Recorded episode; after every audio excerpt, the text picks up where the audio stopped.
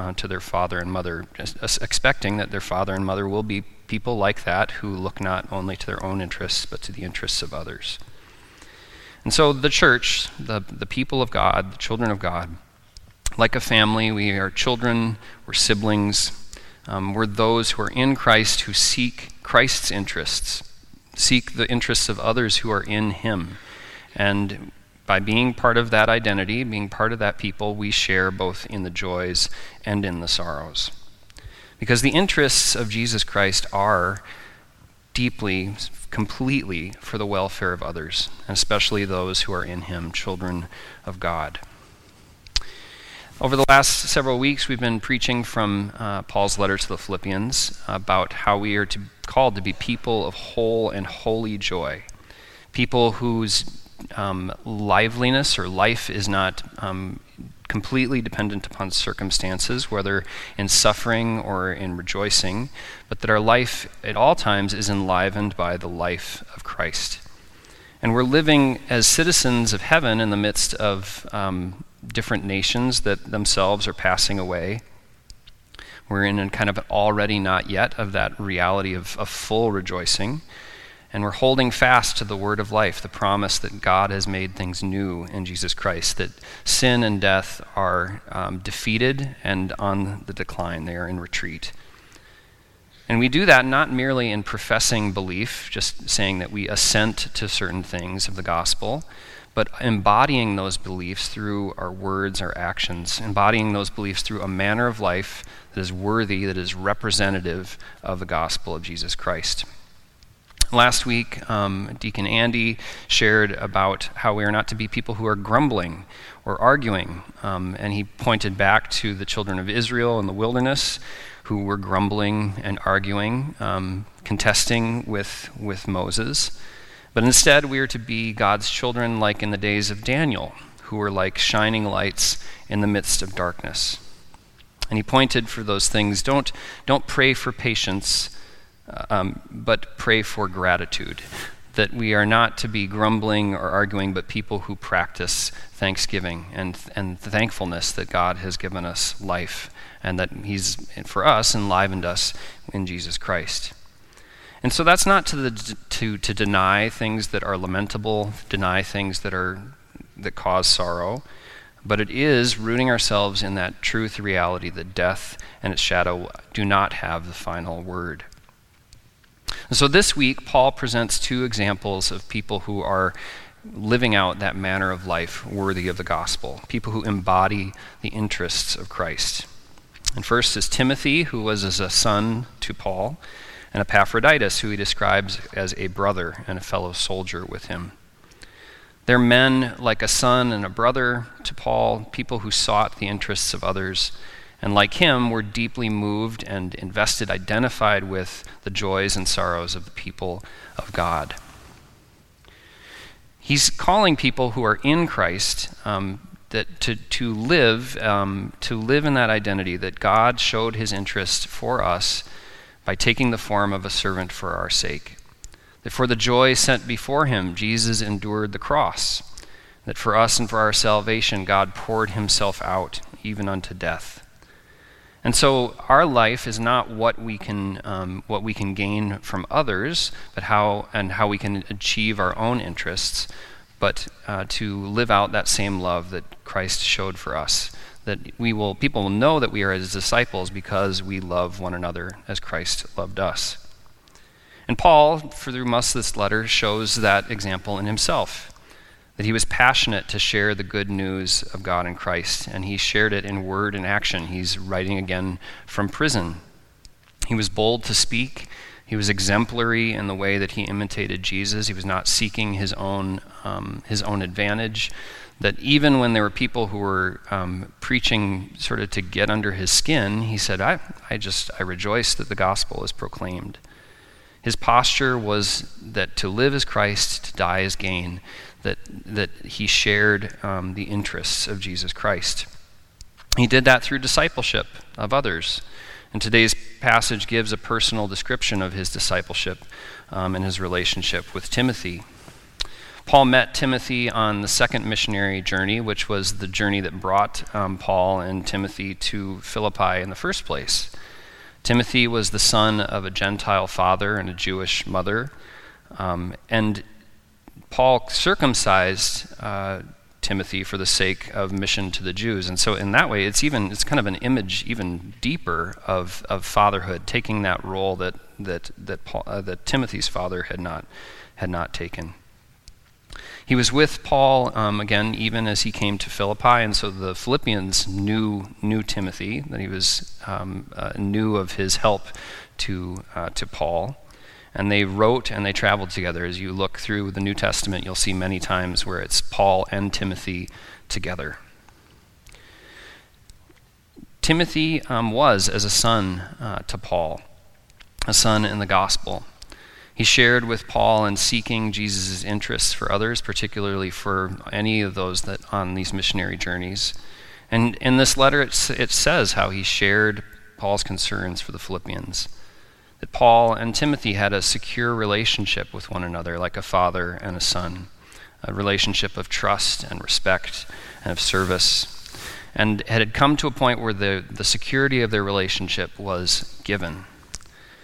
But they had a privileged relationship. It wasn't as though every person um, whom Paul discipled became as a son to him. Um, and yet, we don't also see that there was a kind of crony, cronyism or favoritism towards Timothy. Clearly, Paul was still moved um, for others and, and was willing to, to send Timothy into places of, of great cost as sort of an, a representative of him. Um, and, and uh, one who could communicate for him and ease Paul's own anxiety for the welfare of the Philippians, um, and trusting him that he might bring the Philippians to the maturity which Paul described. So, Paul describes first Timothy, and then he speaks of Epaphroditus. Um, several months ago, we were talking uh, through Philippians, and uh, Father Chris mentioned that it seemed like a little bit like Timothy's so, so great and so you get Epaphroditus. Like it was, it was kind of like a, and so you'll have to settle. But I don't think it's it's quite it's quite that right. Timothy is as a son, but that's not to diminish um, the help and the quality of Epaphroditus. He's as a brother, a fellow worker, a fellow soldier, and a messenger and minister to Paul's needs. And Epaphroditus was one who uh, was kind of an emissary back and forth with the Philippians. He brought material gifts um, uh, from them to Paul. And now Paul was sending him back to Philippi with encouragement. Um, maybe just words, words of, of Paul's um, condition, but also these words of this letter of calling them um, to a unity and a manner of life worthy of the gospel. Again, it was an example of identity with the joys and sorrows of others. And Epaphroditus um, suffered greatly for the sake of the gospel. His suffering, uh, he shared in Paul's suffering. He suffered for the sake of the work of Christ in illness. And there was a, a mutuality, there was a, um, a love and affection and emotion between the Philippians and Epaphroditus um, that his, his, con- his illness provoked concern among them. The reality um, of spiritual family, of that kind of sons and brothers in the faith, doesn't collapse the bonds that we have in our natural life, in our natural or, or civil um, relationships. We're still called to be people who honor our father and mother, to have love and respect for our siblings, and, and, and, and in this passage, or in the gospel passage, to even to honor the emperor, an emperor who puts himself up as a god. In Matthew 15, Jesus challenged people who would justify abandonment of their parents um, f- by some sort of distorted piety, saying, what, I, what my parents would have gained for me, the responsibility that I had, I'm so pious that I will give it to God. Um, Jesus rebuked them for setting Jesus or God's command against that tradition um, of interpretation. And it was that kind of um, setting their piety against responsibility for others was a manner of life inconsistent with God's word and with um, the, the love that God's people were to have and responsibility for one another, and uh, of course with the command to honor one's father and mother.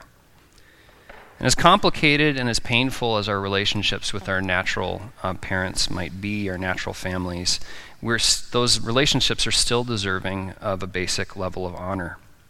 And similarly, in our gospel lesson, the citizenship in heaven, um, looking for a kingdom to come, does not um, supplant um, a measure of respect that we have for civil authorities or government even respect for figures like Caesar at that time, who were dispute, undisputed opponents of Christ.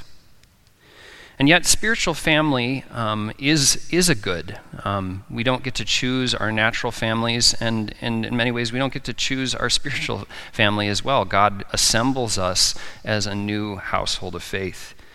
And that new household of faith provides an opportunity for us to receive perhaps things that our fathers or our mothers or our siblings did not or have not or by different circumstances cannot give to us. The household of faith is one in which people can be for one another.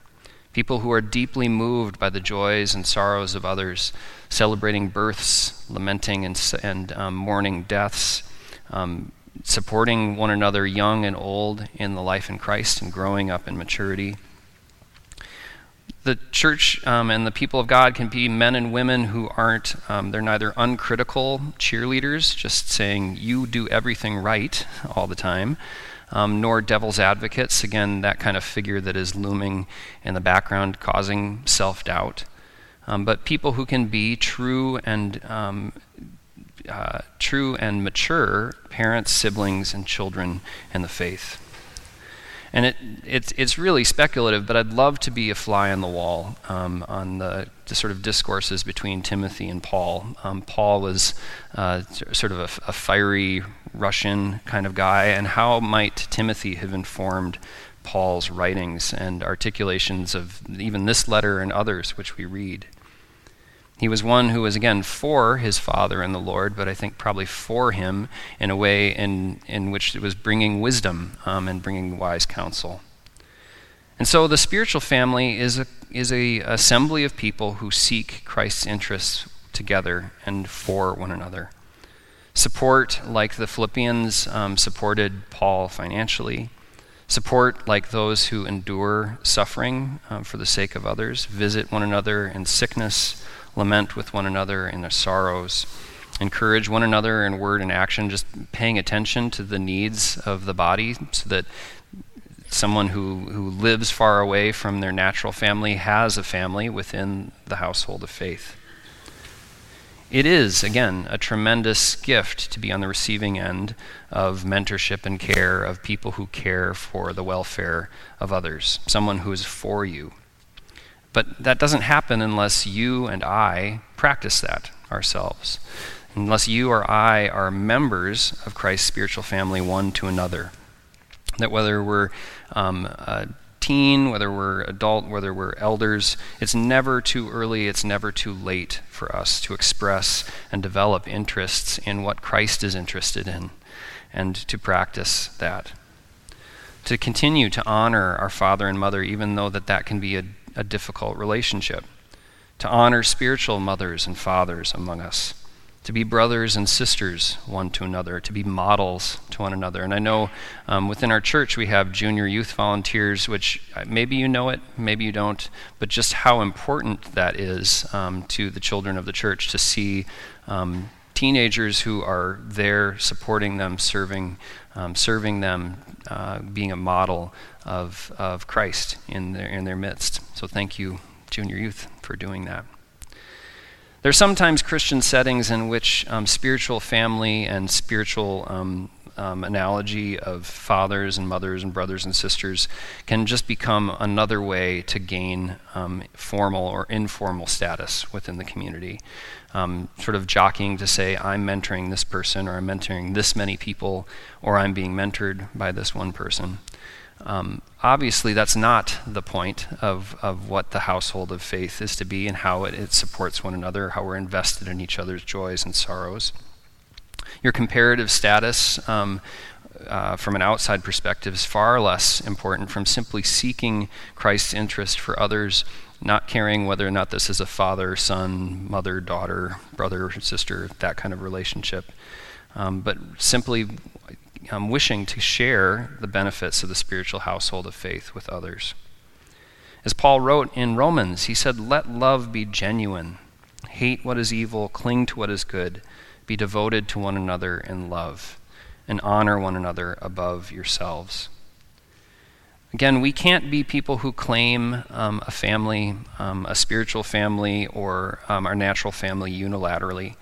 We don't choose our brothers or sisters within the body of Christ. We simply look, you know, I mean, if you were look, look around with each other, maybe especially at the peace, and give thanks for the people around you, that that belonging in um, the family of God brings participation um, in sorrows, but as well as joys and support within the body of Christ.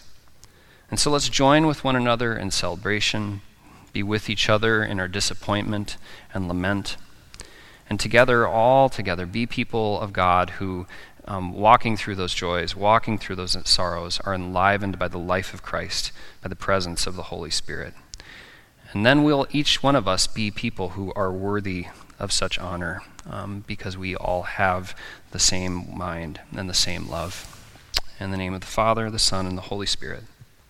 Amen.